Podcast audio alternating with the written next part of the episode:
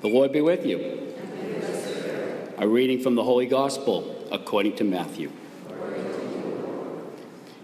After entering a boat, Jesus made the crossing and came into his own town.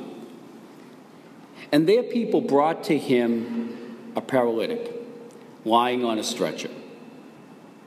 When Jesus saw their faith, he said to the paralytic, Courage, child, your sins are forgiven.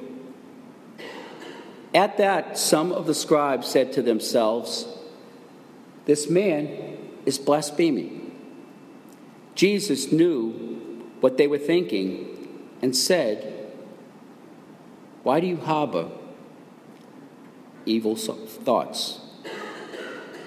Which is easier to say, which is easier to say, Your sins are forgiven, or to say, Rise and walk? But that you may know that the Son of Man has authority on earth to forgive sins. He then said to the paralytic, Rise, pick up your stretcher, and go home. He rose and went home. When the crowd saw this, they were struck with awe and glorified God who had given such authority to people. The Gospel of the Lord.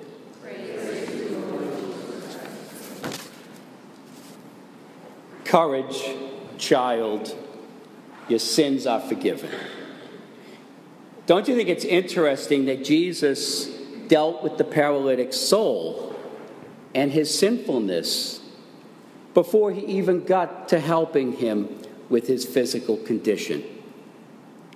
He healed his life in a different way so that he could rise to a new life so that he could have new ways to walk around and walk and move forward and onward with new power and strength and strength to go home.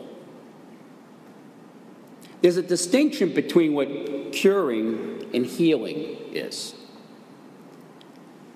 When we are cured, we're, we're restored to our health. Our physical injury is the way it was before the injury or the ailment the way it was in the past. But healing, it goes much deeper, it's bigger. Healing uses what's present to us and it moves us, it touches us, it gives us a new awareness to our soul. It touches us simply with the healing grace of God. And it gives us interior joy and peace. But you always don't get the cure that you want, that you pray for, that you seek when you heal. Sometimes you just get the healing and not the cure. One of my favorite writers is John Shea, and he writes about two people that dealt with this healing and, and cure challenge. And first was a woman that suffered a stroke, and although she had not been cured of the physical and the mental effects of the stroke, she said, I have certainly undergone profound healing of my mind and my heart. You see how it's deeper than just a physical cure? Healing can happen without a cure. But cures can also threaten healing. Story of Fred, diagnosed with terminal cancer. And after many periods of distress and anguish, something amazing happened to Fred. He simply stopped doing everything that wasn't essential. When he knew he had terminal cancer, he saw things with new eyes, with a different view. So he stopped doing all the things that weren't important, maybe the things that didn't matter. Because what, what happened was his illness framed him differently with new eyes. And what happened was this terminally ill wife that he had suddenly became vital, suddenly became meaningful, peaceful, and joyful. But then the doctors changed their minds and they told him he didn't have a terminal illness. He had a rare but a very curable disease.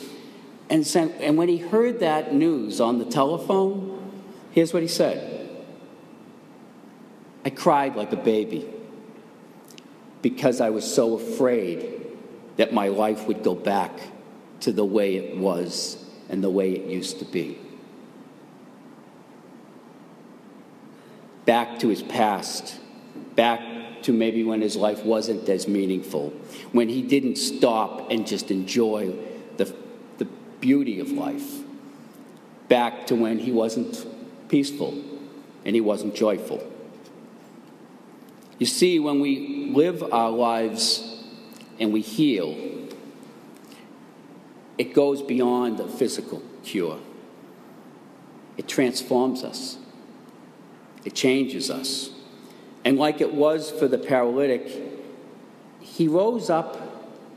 He rose up cured, but he also rose up changed. So here's the question for today Are we wasting our time on frivolous things that don't matter? And do we really need a life changing event to change our perspective on things? To maybe open our eyes, to frame our view on life differently. Our lives can radically change and be transformed. And when we arise with Christ, they do. Our lives change, our lives are transformed. So let us arise with courage with courage as children of God. Let us arise with courage today. Christ in me, arise and dispel all the darkness. Christ in your power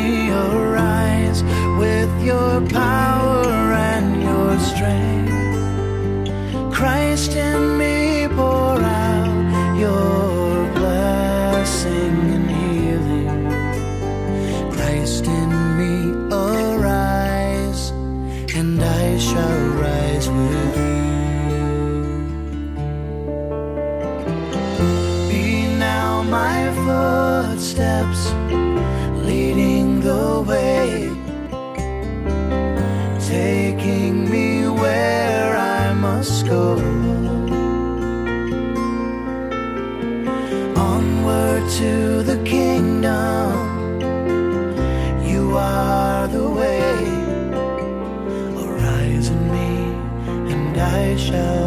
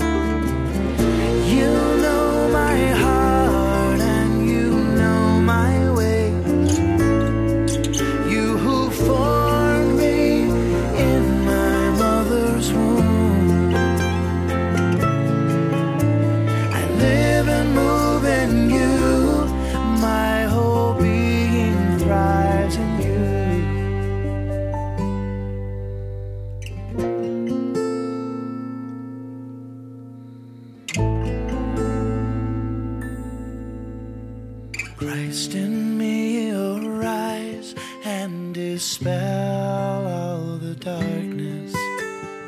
Christ in me, arise with your power and your strength. Christ in me.